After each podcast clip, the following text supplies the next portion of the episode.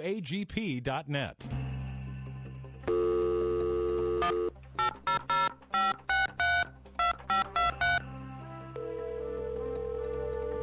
Good morning, and welcome to The Light, 88.7 FM Bible Line, a live radio call in with Dr. Carl Broggi. Dr. Broggi is the senior pastor of Community Bible Church of Beaufort, South Carolina. And for the next hour, he's available to answer your questions, providing biblical insight and wisdom for everyday Christian living. Our phone lines are open, and if you have a question for Dr. Broggi, you may call 525 1859 or on your Alltel cellular phone, star 887. If you're calling outside our immediate area, call toll free 877 924 7980. Now let's join Dr. Carl Broggi. Study and show yourself approved of God as a workman who is not ashamed, rightly dividing the word of truth. We welcome you, as always, to this hour, the Bible line. This is an opportunity, if you're a first time listener, to call in if you have a question about God's Word that you're exploring and you'd like to dialogue over it, or if you have a particular challenge in your life or ministry that you would like biblical counsel on, you can call us locally. The number is uh, 843 525 1859. We also have a toll free number for our internet listeners who may be outside the immediate area, and that number is 877. Our call letters, WAGP 980. The 877 number is WAGP 980, or you can email us here directly into the studio. The email address is TBL for the Bible line at WAGP.net. When you call, you can simply dictate your questions. Some elect to go on the air, some want to remain a totally anonymous. So, however, we can take your question, we'll do our best to respond. Rick, let's go ahead and we'll get started today. Indeed, and uh, I think we've got our first uh, question from a place we hadn't had in the past Iwakuni, Japan. A listener there, Christy, has a friend who grew up Catholic and says she's lost. She said that she and her husband have tried other religions, but it seems like a lot of fluff. Yet the Catholic religion seems wrong to them also. Are there any resources you could offer, i.e., sermons or reading materials? She does seem open to hear the gospel. Well, you know, many times what people have rejected is not Christianity, but a poor representation of it. And so she may have been to a Catholic church and found no life there. She may have been to a Protestant church and found it to be fluff, to quote her, uh, of no substance. And unfortunately, uh, many in both camps are. There's no substance because the Bible's not open and you're getting man's opinion and ear tickling sermons. Uh, so, no, uh, you want a director in towards you know Christ and give her first the plan of salvation. If you go to the website at searchthescriptures.org, all one word, searchthescriptures.org, there's a message. Would you like to have God as your friend? God has used it to convert literally thousands of people and it's just a simple presentation of the gospel. It's in DVD form. You can download it for audio as well. But listen to that message. Would you like to have God as your friend? And I would watch it with her on the front end of the uh, sermon. I always encourage people to stop the DVD or stop the tape and pause and actually physically write out the answers to those questions. There's two diagnostic questions I like to ask on a scale of 0 to 100. 0 representing I have no idea, 100 representing I have no doubt. Uh, how certain are you if you're to die in the next minute that you'd go to heaven? Are you 25, 50, 75, 100? Get them to physically write out the answer to that. Of course, just because they say they're 100 doesn't mean it's true uh, 30% of lost people will probably say they're 100%. The second question is also very revealing. If you were to die and God said, Why should I let you into my heaven? What would you say? Uh, some people will say, Well, I don't have a clue. You can also say, Well, what do you think you'd have to do to be 100%? Or what are God's entrance requirements to get into heaven? Again, their theology will be revealed. The mouth speaks that which is in the heart. And then they can take that answer and put it into the mirror of the Bible to see if their key fits the door that God has, if I can use that analogy. So uh, I think that's where I would start with her. I would listen to that message with her. Would you like to have God as your friend? And maybe someone's listening to me right now who does not have that assurance. I'll be doing that very presentation live this Thursday night at Community Bible Church. We have a meeting called Meet the Pastor And uh, it's an opportunity for me to share our core values. And I start by sharing a simple presentation of the gospel. If a Christian comes, they're edified, and that most Christians in America have never led anyone to Christ. Uh, if they're not a Christian, they're going to hear the plan of salvation and how to meet Christ. So I hope that helps. Our email from Iwakuni, Japan. Thank you. Our next listener is the, also emailing, but she's from Augusta, Georgia. Her name is Dorina, and she says in Matthew 7, it says, Do not give your pearls to swine, in reference to sharing the gospel with people who trample on or mock God's word. She writes, I know that people like Madalyn Murray O'Hair fall into that category. However, what does Scripture say about praying for people like that to be saved apart from sharing the gospel with them? Um, the writer and uh, uh, anti-theist Christopher Hitchens, near the end of his life, told his closest friends that if they heard that he had made a deathbed conversion to any religion, that they could chalk it up to the effects of his cancer treatment or the spread of cancer to his brain, because no such conversion would take place. Should we continue to pray for people like him and Madalyn Murray O'Hair to be saved despite their fierce determination not to be converted? Well, certainly, you know, there there comes a point where it is very obvious sometimes to individuals that there is a person who wants absolutely nothing to do with the gospel message, and that's the reference that the Lord Jesus is making. Uh, you know, the first verse of that chapter is usually quoted: "Judge not, lest you be judged." Uh, but the Lord, of course, uh, speaks that there is a kind of judgment that Christians are to exercise. In John 7, he tells us to judge with righteous judgment. And even some of the uh, statements that he makes in the immediate context demands some kind of judgment, some kind of evaluation on our part. What God is against, of course, is attacking uh, a person by reading motives that you can't read. Uh, only God can read motivations of the heart. So he says, Do not give what is holy to dogs, and do not throw your pearls before swine, lest they trample them under their feet and turn and tear you to pieces. Of course, if uh, you look at the kingdom parables in Matthew 13, the pearl is an equative term to the kingdom of God or the, or, or the gospel. And there is a time when, as Jesus said in Matthew 10:14, when you uh, go and share the plan of salvation with people, there will be some people. He said that will be extremely open. He gave them the positive side, and he said, "Listen, when they invite you into and want to feed you and take care of you, receive it as a blessing from God. There will be people like that."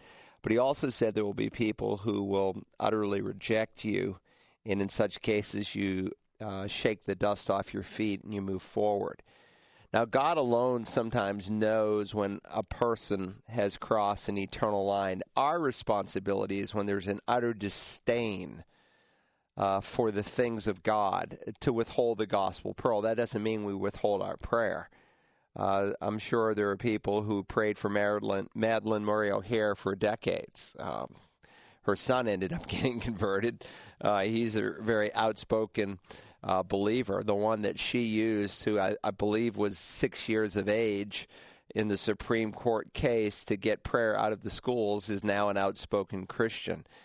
And of course, he spoke against his mother's own theology and atheism, and she at some point disappeared and now is presumed dead or has been for a long, long time. By the way, if you get one of those emails that Madalyn Murray O'Hair is trying to get Christian uh, radio off the airwaves. I the first one I saw when was when I was a student at Boston College in in 1976, and they still uh, props you know show up every now and then, don't they, Rick? Or indeed they do. and it bothers the FCC, I think, because they keep getting notices to that effect. But anyway, there there comes a point when um, you know you stop sharing the gospel. It doesn't necessarily mean you stop praying. You know, there is a deathbed conversion in the Bible. There's only one, and of course, it's the thief on the cross. Uh, there's one so that none of us will despair, but there's only one so that none of us will presume. Uh, we can't presume that at the last minute we'll have a moment and an opportunity to respond and receive Christ. Uh, God is the one who initiates with man, and and so, what you do as a Christian is you look for people who are responding to the work of the Spirit of God in their life, and you pursue them. Uh, you take the gospel to them. Uh, you reason with them from the Scripture because they're searching, and God's work is not being resisted. And so those are the kinds of people that you look for. You can spend all your time spinning your wheels on people who are uninterested when there's people all around you that are interested who are waiting to hear a simple presentation of the gospel for the first time. So that's where I would give my focus. But again, God alone knows when a person has crossed that line. I suppose if the Apostle Paul were alive today and he was going from house to house in our country and having Christians arrested and you know participating in even the execution of Christians as he did with Stephen, then we would say, well, you know, he's like a Madalyn Murray O'Hair. He's crossed the uncrossable line. He's so far from God, he'd never be converted. So you just don't know sometimes. Uh, God alone knows that. So that's a great question, thought provoking. I appreciate it. Let's go to the next question. And 525 1859 is the local number if you'd like to call. All right. Diane from Port Colborne, Ontario writes What specifically is meant by the term blaspheme? When and why does it become the only unpardonable sin? And uh, could you give some supporting scripture? Well, the term blasphemy is when you speak uh, disrespect against God, when you have a disdain for the things of God. And it can be created and expressed in a lot of different ways. Uh, the particular illustration that you are highlighting here is the one that is uh, quoted in Matthew chapter 12. It's also found in the Synoptic Gospels. Um, the situation was there was brought to him a demon possessed man who is blind and dumb. So it's really a triple miracle of sorts. He's demon possessed, he is unable to see, and he is unable to, to speak. He's blind and dumb, and, and the Lord healed him so that the dumb man spoke and saw. And all the multitudes were amazed and began to say, This man cannot be the son of David, can he? Um, yes, he is. But when the Pharisees heard it, they said, This man casts out demons by Beelzebul, the ruler of the demons. And knowing their thoughts, he said to them, Any kingdom divided against itself is laid waste, and any city or house divided against itself cannot stand. And if Satan casts out Satan, he is divided against himself. How then shall the kingdom, his kingdom, stand? So he's saying, listen, your, your reasoning doesn't even make sense. And if by Beelzebul, uh, and if I by Beelzebul cast out demons, by whom do your sons cast them out? Consequently, they're your judges. But if I cast out demons by the Spirit of God, then the kingdom of God has come upon you. Um, and so then he makes this statement He who is not with me is against me, and he who does not gather with me scatters. There's no such thing as neutrality. Therefore, I say to you, any sin and blasphemy shall be forgiven men. So, blasphemy can be forgiven. Uh, but blasphemy, he said, against the Spirit shall not be forgiven. And whoever shall speak a word against the Son of Man, it shall be forgiven him. But whoever shall speak against the Holy Spirit, it shall not be forgiven him, either in this age or in the age to come. And so, again, the Lord is highlighting the fact that blasphemy is a forgivable sin, but blasphemy against the Spirit is not. Blasphemy against God can be forgiven, blasphemy against the Son can be forgiven, but blasphemy against the Spirit could not be forgiven. Why was that? Well, again, if you put it in the context, some would argue that indeed this sin cannot be committed today because Jesus Christ is not physically present to uh, do a miracle by the power of the Holy Spirit residing and working through him. And so the point is, is they had rejected the witness of God the Father. Uh, they had blasphemed what he had said concerning his son. And Jesus told parables of that, like the parable of the vine growers and so forth. They had blasphemed what the Lord Jesus said him, about himself, that he was indeed Messiah. And then finally, uh, now, the final witness that they had to respond to God the Holy Spirit working and residing in him, they blasphemed him. So there was no other possible witness, no other possible testimony that they could respond to. And so, in that sense, they had rejected every possible avenue that God was giving them to respond to the gospel of the kingdom, the gospel of his son, and they spurned it. And so they were committing an unforgivable sin. There is a sense in which that sin can be forgiven today. I mean, they, uh, that, sin, that sin can be committed today. If a person repeatedly, habitually rejects the work of God the Holy Spirit in their life, and they say no to God long enough, God does give them ultimately their pleasure he says no to them. Jesus spoke of that in Luke 8:13. Uh, Paul the apostle speaks of it in a wholesale way in 2 Thessalonians 2. So it can happen because the only unforgivable sin today is to reject Jesus Christ, not to believe in him. Uh, to believe in him you have life, not to believe, well, God's wrath continues to abide upon you. And if you reject the work of the Holy Spirit, who alone can open your eyes up to the truth of the gospel, what you're really saying is you're a liar. What you're telling me, the spirit of truth that I should embrace, is wrong. And so you're calling the spirit of God a liar. And that is ultimately a form of blasphemy. You do that long enough, well, you will have committed an unforgivable sin because without Jesus Christ, there is no salvation. All right, let's go to our next live caller. Thanks for holding. Good morning. You're on the Bible line.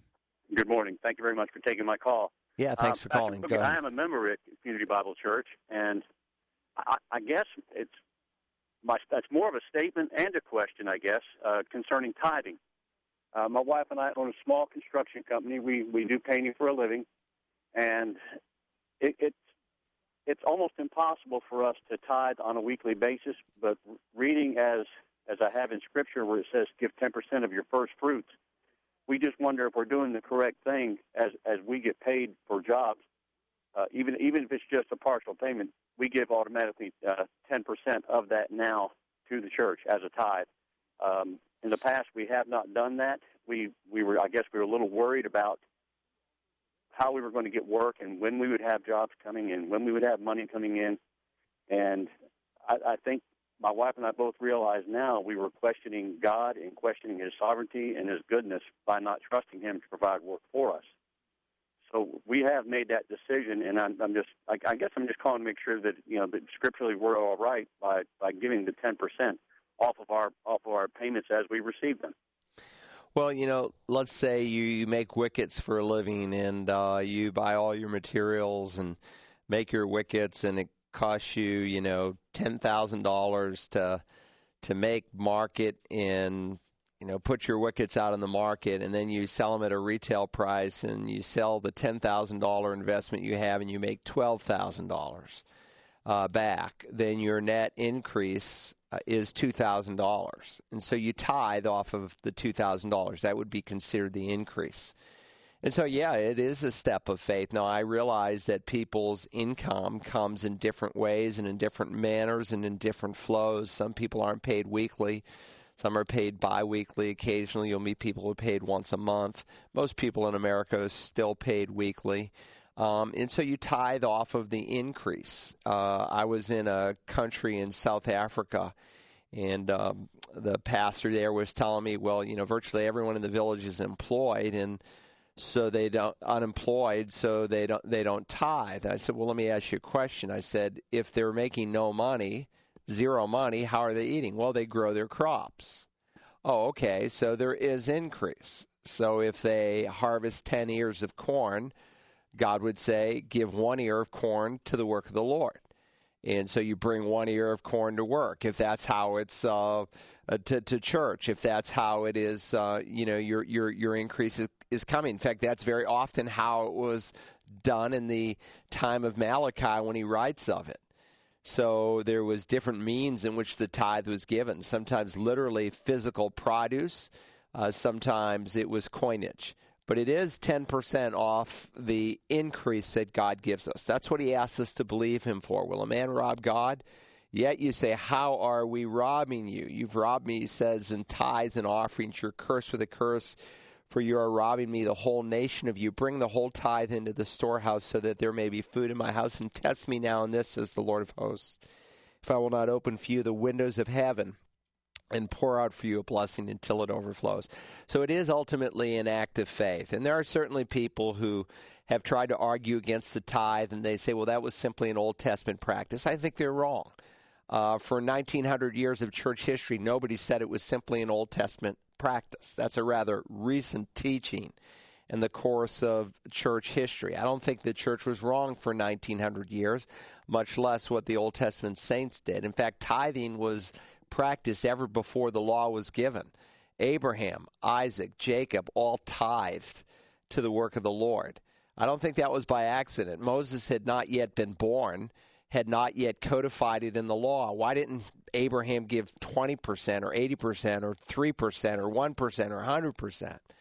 Well, because he's the father of the faithful, and faith comes from hearing, and hearing by the word of God. And though the first verse of Scripture had not yet been penned, uh, Abraham was a direct conduit of revelation. God spoke directly to Abraham. He knew to give a tenth. He commences the process. His grandson Jacob continues it. Moses later commands it. Jesus commends it. We shouldn't cancel it. Some would argue, well, the tithe wasn't 10%, but 13% or 23%. And in my financial course on how to manage your money God's way, uh, which is uh, a course that deals with what the Bible says first about the subject of stewardship, about giving, saving, debt, and investing. We look at five major areas of of physical possessions that God puts in our hand. And then we, the sixth section of that course deals with budgeting. So it is a faith issue, and God says, "Test me in it." Now, sometimes people say, "Well, I have no increase." Well, if you have no increase, then you have nothing to tithe. You start with what God gives you. You know, I, have asked people before if you had ten pennies, 10, one, 10 pennies, could you give God a penny? It's of course I could give God a penny. Well, how about if you had 10 $1 bills? Could you give God a $1 bill? Yeah, I, th- I think, Pastor, I could give God a $1 bill to his work, to his storehouse, which in the New Covenant, I believe, is the local assembly. Um, well, what if. Um, what if I had 10 $100 bills? Could you give God a $100 bill? Oh, Pastor, that, that that's a lot of money. I don't know if I could give him a $100 bill. Listen, a tithe is a tithe is a tithe, and it's an act of faith and we trust God. The Bible repeatedly tells us not to test God, but in this particular issue, God says, Test me now on this and see if I will not open for you the windows of heaven and pour out for you a blessing until it overflows. If someone wants to study that in more detail, and really, again, sometimes people think, well, tithing is the silver bullet but they're not obeying what God says about saving, about debt, in other areas. And so it's very important that you get a holistic picture of what God says on finances. And we're going to repeat that financial course again. It's been a couple of years since I, I've done it, but I'm going to do it again. And I think it will be helpful. But it is available, and there's a loaner copy at Community Bible Church. Very often, people who need it the most can't even afford to pay for the simple costs. Uh, we don't make any money off of it, and so we have a loaner copy that they can borrow. Anyway, great question. Let's go to the next one. Indeed, we do have a live caller. Thanks for holding. Good morning. You're on the Bible line. Hi, Dr. Broggi. Thanks for uh, taking my call. And I just um, had a question about uh, Romans chapter 9. Um, I noticed in uh, verse 25 and 26 when I was studying a lot of uh, commentators um, accused Paul of saying that he um, wasn't faithful to the uh, to Hosea's context in which he was writing it, or that he changed Hosea's meaning um, and applied a scripture that was meant for um, Israel to Gentiles. So I was just wondering what um, your thoughts were. Well, it's a good question. I'm going to come to Romans 9. If someone's listening to us at Community Bible Church, we're working through the book of Romans chapter by chapter, verse by verse. But let me just give you the, the, the quick answer. Paul really here is responding to the question you know, why, why does God still blame us? And um, so he's giving now a third explanation here in, in the flow of thought here in Romans. And basically, he says, listen, God foretold these things in the scripture. Uh, the fact that there would be objects of mercy was spoken of in the Old Testament.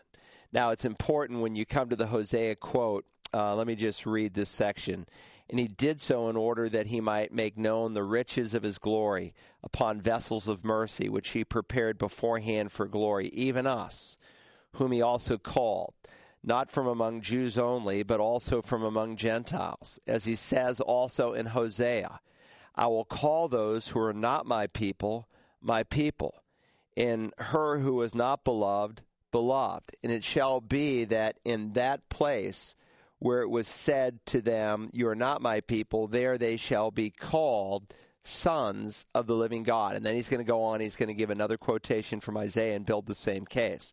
Now, the background of the Hosea uh, text, I think, is important. It concerns Hosea's marriage to his adulterous wife, Gomer. And together, if you remember, if you've read or studied the book of Hosea, they had three children.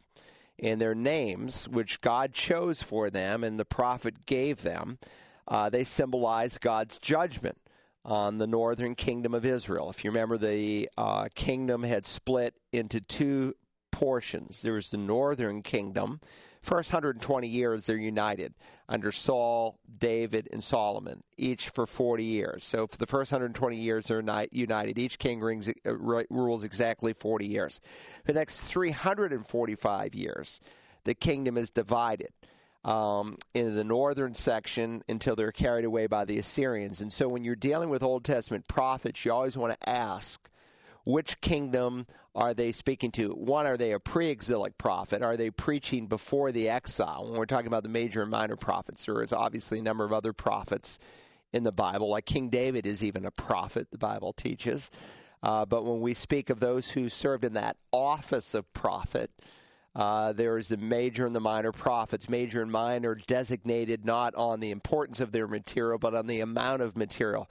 And so you always want to ask did they preach before the exile, before the northern kingdom or the southern kingdom were carried away in judgment, during the exile, or after the exile? Well, Hosea is a pre exilic prophet, and he's preaching to the unfaithfulness of the people of Israel in the northern kingdom, those 10 tribes. So he told them uh, to call their second child a daughter Lo Ruhamah, which means not loved, because he says, I will no longer show love to the house of Israel. And you can go back and read that in Hosea. He then told them to call their third child, who is a boy, Lo Ammi, which means not my people and uh, because he says you're you're no longer my people, uh, and I'm not your God in terms of practice. God never forsook Israel, but he's talking about in terms of experience because they had turned to idolatry. Yet then God goes on, if you remember Hosea, and he promises that he's going to reverse the situation, and uh, as as seen in the rejection of the children's names, and so he says, "I will call them my people." Who are not my people. I will call her my loved one who is not my loved one. And it will happen just as I said. So Paul's quoting this. Now, in order to understand, I think, Paul's handling of this text, you need to remember that in the New Testament, according to the New Testament, Old Testament prophecies really have a, a threefold fulfillment of sorts. The first is immediate and literal in the history of Israel. And of course, this is important so you see what you will often, what we often call a near and a far fulfillment. And many times a prophet would give a short range prophecy and a long range prophecy. And sometimes a prophecy would have a dual meaning. It would have a short term short term fulfillment and a long term fulfillment. So when you think of Old Testament prophecies, remember they typically have a threefold fulfillment. The first is immediate, and it's literal, and it concerns the people of Israel. The second intermediate is intermediate and spiritual, and it often deals with Christ and his church. Sometimes it has to do with the Lord Jesus and his people. And a third is, is often ultimate, when God looks all the way down to the end of time when he consummates the kingdom of God and we go into the eternal state. So you're going to see prophecies in the Bible that hit on those three realms. Uh, a good example would be like the rebuilding of the temple, which may be obvious to most people listening to me. Here, however, uh, this prophecy takes the form of God's promise and mercy to really overturn what seems to be a hopeless situation, to love again those that he said were unloved, and to welcome again his people who he said was not his people. The intermediate and literal application was to Israel in the 8th century. Uh, but Paul uses this uh, as also a longer term uh, fulfillment as done in the Gentiles. They had been separate from Christ, they had been excluded from the household of faith, from the nation of Israel. Uh, they were foreigners to the covenants, as he's going to highlight in these three chapters. But in Christ, Paul will say, Look, you who were once far away have been brought close. So you're no longer foreigners, but you're fellow citizens with God's people. And so Paul is highlighting the fact that there was not only a short term fulfillment in the 8th century when Hosea preaches, but there's a long term fulfillment in the church. So the critics should be silenced. And, and one way to really silence them is to see very often how God does this how God supernaturally will take a prophecy and will have a short term, but then an obvious unexplainable except by the supernatural long term fulfillment. Now, that's the short answer. I will give an hour long answer when I come to Romans 9, and I will deal with it in much further detail, but I hope that will get you started. Good question. All right, 525 1859, toll free 877 924 7980. And you can always email us at tbl at wagp.net. We have another tithing question. Uh, this caller asks If a couple are both saved, but the husband decides not to tithe, is the wife who does not work outside the home held accountable for her husband's not tithing? And secondly, if you have the same situation but the wife does, does work outside the home, should she go ahead and tithe on her pay, although the husband does not tithe on his? Well, it is a good question, you know, an issue of we must obey God rather than man. It's like, let me give another illustration. I'll come back to your specific one that's been asked. Sometimes a woman will say to me, Well, I'm a Christian now, but my husband forbids me to go to church on Sunday morning. Uh, am I to submit to his leadership and to obey? And I would say, No. You would say lovingly to your husband, Now, husband, I love you. I respect you. I'm going to do my best to be your helpmate, to come alongside to allow you to achieve uh, your your your goals, your your aspirations, to fulfill the gifts and abilities that God has granted to you.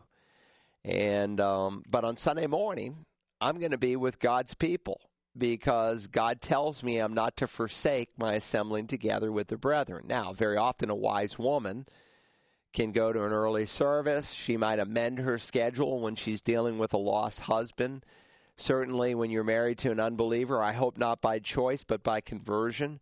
But sometimes women are married by choice. They fell in love, or vice versa. A man fell in love with a woman who is an unbeliever, and somehow they justified it in their minds, unless they were in pure ignorance and they didn't know what God said that a believer should not marry an unbeliever, which I would then assume it was an unbelieving pastor who pursued the uh, the formal a ceremony um, unless they were in gross ignorance and they rationalized and they thought, well, he's going to become a believer.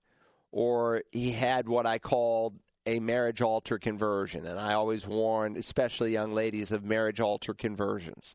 Of these guys who say, oh, yes, I'm a Christian now, so now we can get married. I, I fit the bill. You, you want to look for someone who has a real heart and passion for God, someone that you can follow someone that you're not leading but is able to lead you. And so I would say that to any young single woman who's not yet been married to ponder that very carefully and to seek wise counsel and people who know you well. So you don't just get stuck with some guy that you should never have married to begin with. But assuming it was either in ignorance or by disobedience, and if it was by disobedience, you should confess that because you want God's blessing on your personal life and to come clean. And and I've seen a lot of men and women on both sides rationalize and say, "Well, I married this guy thinking he was going to become a Christian and 3 years later he did. So it was obviously God's will for us to get married." No, it was not obviously God's will because God's will never contra- contradicts God's uh, word. God says clearly, implicitly, Uh, by applying 2 Corinthians 6 that you're not to be bound together with an unbeliever. And the most binding of all human relationships is the husband wife relationship. You're not to marry an unbeliever. And that's taught in both testaments. You don't do theology by experience. Now, it might have been God's ultimate will for you to marry that pagan, but not his immediate will. He would have said, first, wait until he became a believer because if you're going to do theology by experience for your two cases that you can give me where the guy was ultimately converted, I can give you 100 cases where he wasn't. So you don't do theology by experience, you do it by the Word of God. Your experience must always be subservient to God's will. So you say to that non Christian husband, I'm going to go to church on Sunday. Now, again, a wise woman might say, but I'm not going to go to every Bible study I'd like to go to. I might not go to the Wednesday night service. Uh, and that's probably some of the consequences of, of being married to an unbeliever. But on the Lord's Day, that's a non negotiable. So it is with the tithe when it comes to what God has put in your hand. And so if your husband says to you, listen, I'm not going to tie to the local church. You, you, can't make him. You submit to his authority. But if he says, here, honey, here's $20, this is just spending money for you, then you give an increase. You give off the increase. You give $2 to the work of the Lord. Or your parents send you a $50 check for your birthday. Or a friend uh, blesses you with some money. Then you tithe off of what God puts in your hand. Again, however that happens, uh, let's say you're married and you don't have children and you're working outside the home and you're making money, tithe off of that. Uh, again, you must obey God rather than men. So, what God puts in your hand, you tithe off of because you must obey God rather than men. Um, and that's where I would encourage you to start. And again, in this course on biblical finance, uh, How to Financial Fitness God's Way, I think, is the most recent title. I've taught it about 10 times. The last time I taught it, I taught it with my son after, just after he graduated from Harvard Business School, and he did the uh, investing slash budgeting side of it. Um, uh, that course is available on DVD, and there's a 130 page notebook that goes through it. There's other stuff out there like Dave Ramsey, but Dave Ramsey, you know, has about four verses in his whole book, at least one book I've read. It's not really biblically based. And while I would say most of his principles are rooted in Scripture, the courses and teachings that he gives are not biblically based, and that makes it marketable uh, to a non Christian audience, but it doesn't make it attainable to a believer. Because unless you have some deep rooted convictions that are grounded in the Word of God through a renewed mind that came through a personal study of Scripture, then long term you're not going to apply the stewardship, the saving, the debt, the investing, and the giving principles that are taught in the Word of God. 525 1859, toll free 877 924 7980. And you can email us uh, at tbl at wagp.net, as has Neil from San Antonio, Texas. He writes In Exodus, the Lord mandates that the Passover lamb must be roasted over fire. This would seem to symbolize punishment in the fire of hell. It seems to symbolize that people must die and then be subject to the fire of hell to pay for their sins. Jesus is the Passover lamb, but my understanding is that he did not suffer in the fire of hell after being sacrificed. This is where the analogy seems to fall apart. After the Passover lamb was burned by fire, then it was eaten, and we're instructed to symbolically eat the flesh of Jesus in the Lord's Supper. Since the eating of the flesh is symbolic, then I suppose the flames are symbolic. Um, we don't really eat the flesh of Jesus, and Jesus didn't actually suffer in hell, but did pay the price we would pay by um, suffering in hell. Uh, Jesus really did shed his blood and die for our sins, and putting our faith in his sacrifice spares us from death and hell. Was the eating of the Passover lamb an Old Testament version of the Lord's Supper? People in the Old Testament looked ahead to Jesus' sacrifice, and in the New Testament, we remember Jesus' sacrifice. The bread of the Lord's Supper is also burned by fire. I haven't heard anyone explain this before. Is the above explanation valid?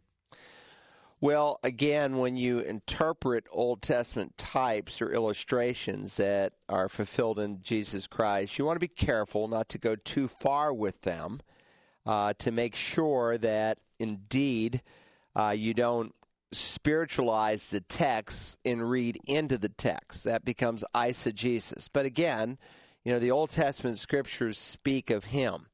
So there is symbolism, of course, in each of the feasts that God instituted for Israel. There's a picture typically of his first or his second comings or both. And you don't want to miss those pictures. So Paul obviously sees in the Passover lamb uh, the Lord Jesus. He will say to the Corinthian church, Christ our Passover has been sacrificed for us. Therefore, let us you know, enjoy the feast and so celebrate the feast. And so there is clearly a picture in the Passover lamb. When they ate it, they weren't to break the bones. Uh, when Jesus hung on the cross, not a single bone would be broken in his body, which was remarkable because remember, again, he is crucified. And when they come to the thieves, they were very much alive. And because the Jewish people wanted to get the bodies off the cross before the Sabbath began, they broke the legs of the thieves because that would have induced suffocation where they could no longer balance themselves on the cross to bring in oxygen into their lungs and they would have suffocated within a minute or so. When they came to the Lord Jesus, he was already dead because he commanded his spirit to the Father Father, into thy hands I commend my spirit. And that, of course, is when true death takes place, when the spirit leaves the body. Sometimes people will say, Well, I died on the operating table but came back to life. You didn't die on the operating table. It's appointed for a man to die once, and after this comes the judgment. Now, your heart and lungs may have stopped on the operating table, but you didn't experience death in the fullest sense. James will say, For just as the body without the spirit is dead, so faith without works is dead. It's when the spirit leaves the body, and it doesn't do that, that doesn't take place until after the heart and lungs are, are gone, that literal death takes place. Oh, but I had this beautiful, magnificent light that I saw. I've had people tell me I, you know, I, I, died on the operating table and I, I had this magnificent light and I was in the presence of God and God told me, my child, everything is fine. And then, then I'll ask them the diagnostic questions. Well, why should God let you in heaven? Because I saw this light. Well, what about Christ's death? I don't know anything about his death, but I saw this light. Well, I don't know what you saw, but it wasn't from God. It was probably just oxygen deprivation. But it was not um, a vision from God because there's only one way to the Father, and that's through the Son, because there is salvation in no one else. So you die just once, period. And so Jesus commanded his spirit into the Father's hand. And so when they came to him, it was obvious he was dead. And to just be absolutely positive, they took a spear and ran it through his side, and blood and water flew out, flowed down his side, which is a sure sign of death. He was dead. So they didn't have to break his bones. So again, you see in the Passover lamb, Christ, the Passover lamb was expected over the course of several days. They brought the Passover lambs in on the Sunday before Sabbath. Jesus, not by accident, uh, comes on Palm Sunday and he presents himself as Israel's king. He's coming as the Passover lamb through the very gate that the Passover lambs would come through and then they would inspect those lambs very, very carefully. They couldn't have any defect. They couldn't have any uh, fur defect, any scabs, any uh, any problems with their eyes or hoofs or anything. They had to be considered perfectly healthy. Why? Because they're representing the sinlessness of Christ. And even so, the Lord Jesus, most of what we read in the Gospels is dedicated to the last week of his life as the religious leaders, the Herodians, the Sadducees, the Pharisees, and even the civil officials carefully examine his life. And repeatedly, the testimony is, I don't find any guilt in him. They, they couldn't prove any sin in him. It was all manufactured and fabricated, and even their deceit is recorded in Scripture. And again, it's not by accident. Now, the, the burning um, I think personally that's not a representation of the fire of hell. You are right. It is true that the Lord Jesus on the cross finished the payment. When the uh, when the old confessions of faith say Christ was dead, buried, descended into hell, and on the third day was raised from the dead. The descent into hell was not to go into some fiery place in which to pay for sin he said tetelestai on the cross, but there is a segment of hell that he did descend into. Peter identifies it as Tartarus, Tartarus, Tartarus, excuse me. I, I, went to, I got in from Boston last night at 1 a.m., so I'm a little groggy today. Tartarus. Uh, yes. And um, in either case, um, there he went and preached to a certain class of angelic beings. He wasn't paying for sin. He finished it on the cross. But God did specify that when Jews partook in a sacrifice, it was either to be roasted or boiled. They didn't eat bloody meat. And there was a reason for it because God was highlighting in the mind of a Jew the sacredness of blood. The life is in the blood. Even under the new covenant restrictions in Acts 15, God is not, you know, prohibiting, say, eating a, a juicy steak, but he did prohibit eating raw blood. So they roasted or they boiled the meal.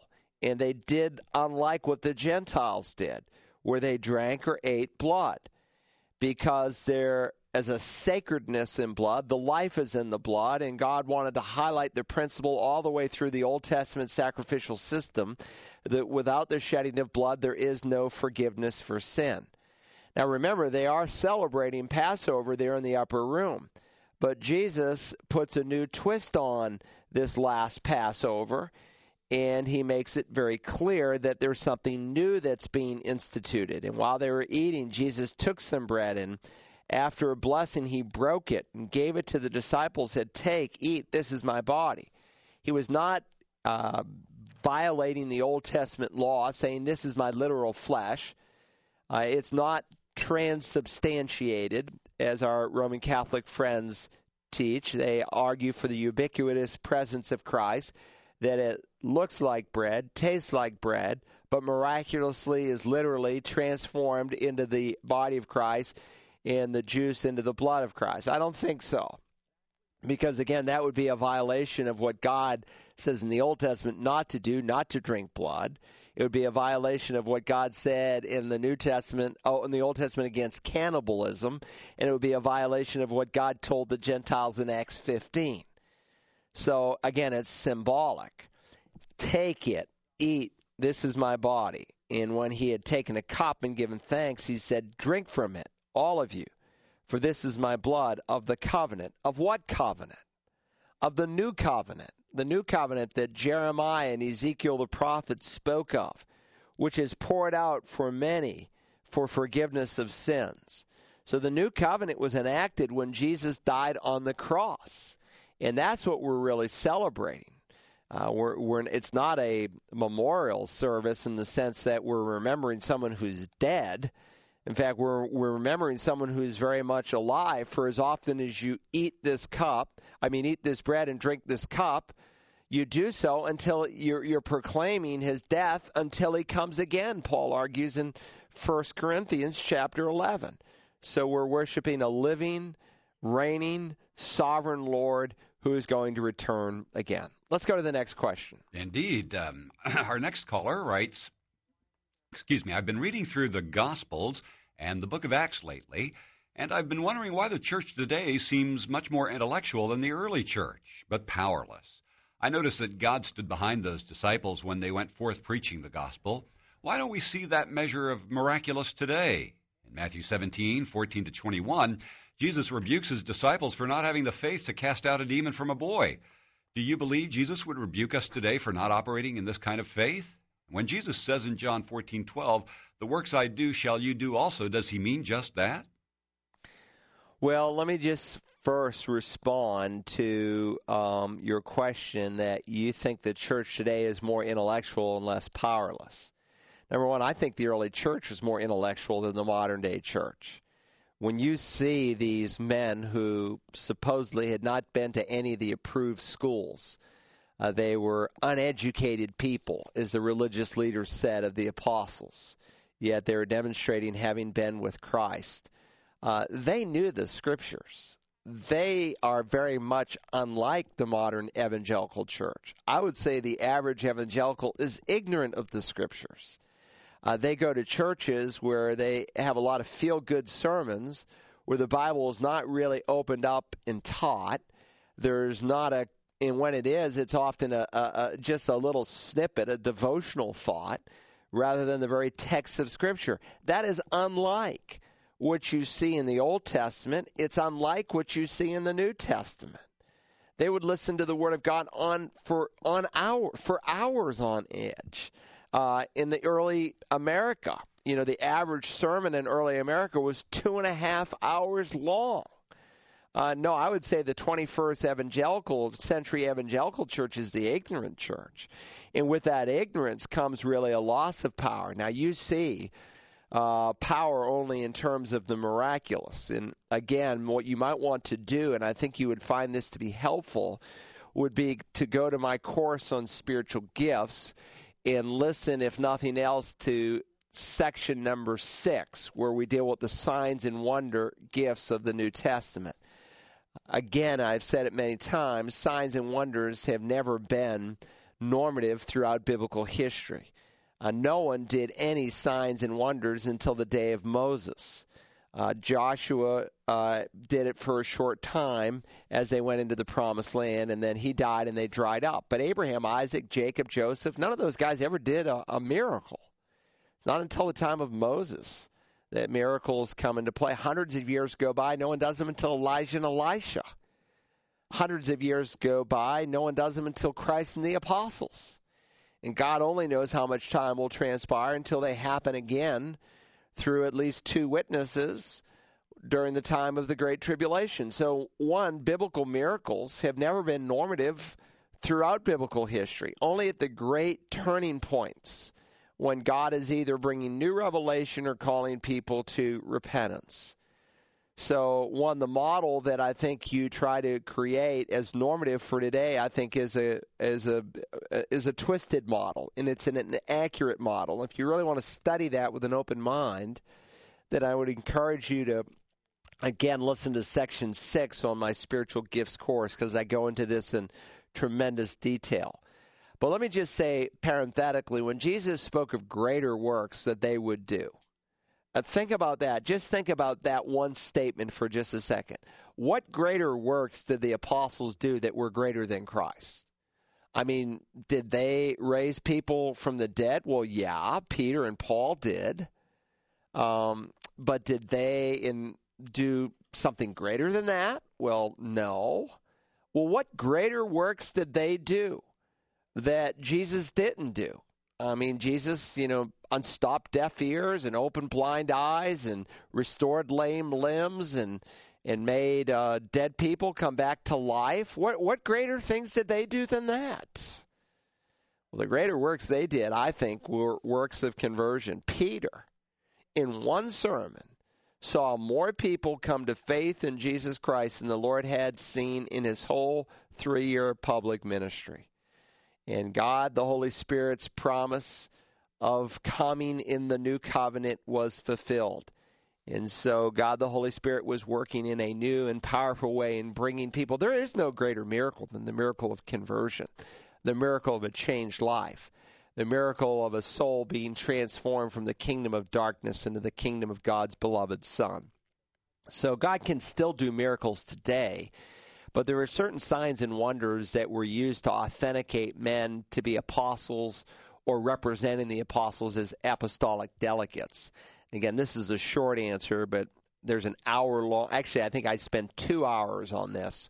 Um, there's two one hour messages along with a 10 or 12 page handout that accompanies it that I think would be worth your reading and your study. Great question. Let's go to the next. All right. I think we've got time for this one. Um, I was wondering about the message we are to communicate when we evangelize to the lost. Are we to preach the kingdom message, as in the Messiah's coming kingdom, or just the message to repent and believe the gospel? Or should this all be wrapped in the same evangelistic message?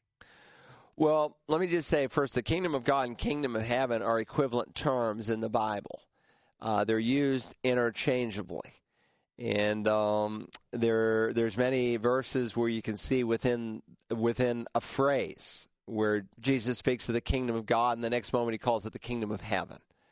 So, one, those are equivalent terms. Some people try to then make a different term out of the, the gospel of the kingdom. Listen, the gospel of the kingdom, there's only one gospel and that is the death, burial, and resurrection. Jesus was speaking about entrance into the spiritual kingdom, that you must be born again, not to be confused with the Davidic kingdom, when the Lord Jesus shall return from heaven and literally, physically, uh, keep the promises that he made to Israel, where he will rule and reign for a thousand years upon the earth. Uh, that's going to happen. That will happen. But there's only one gospel. The gospel of the kingdom is how do you get into the kingdom of heaven, into the kingdom of God? And Paul said, I delivered to you as of first importance the gospel that Christ died, was buried, and was raised from the dead. There's only one gospel. The articular use of the term gospel, the word gospel without the article, without the pointing word as we learned in grammar school, the word the in front of it, just means good news. But when we are talking about the gospel, we're talking about the death, burial, and resurrection of Christ. So if someone asks you what the gospel is, don't say Matthew, Mark, Luke, and John. Say it's the death, burial, and the resurrection. You say, why are you making such a point of this? Well, Paul said, For I am not ashamed of the gospel because, because it is the power of God for salvation to everyone who believes. It's important because it's the only way God can save you. He's not going to save you by your works, by your human effort, by having a miracle done to you, by having a miracle done through you. He's going to save you by the death, burial, and resurrection of Jesus Christ plus nothing else. We're out of time. Thanks for being with us today. God bless you. Hope you have a good day.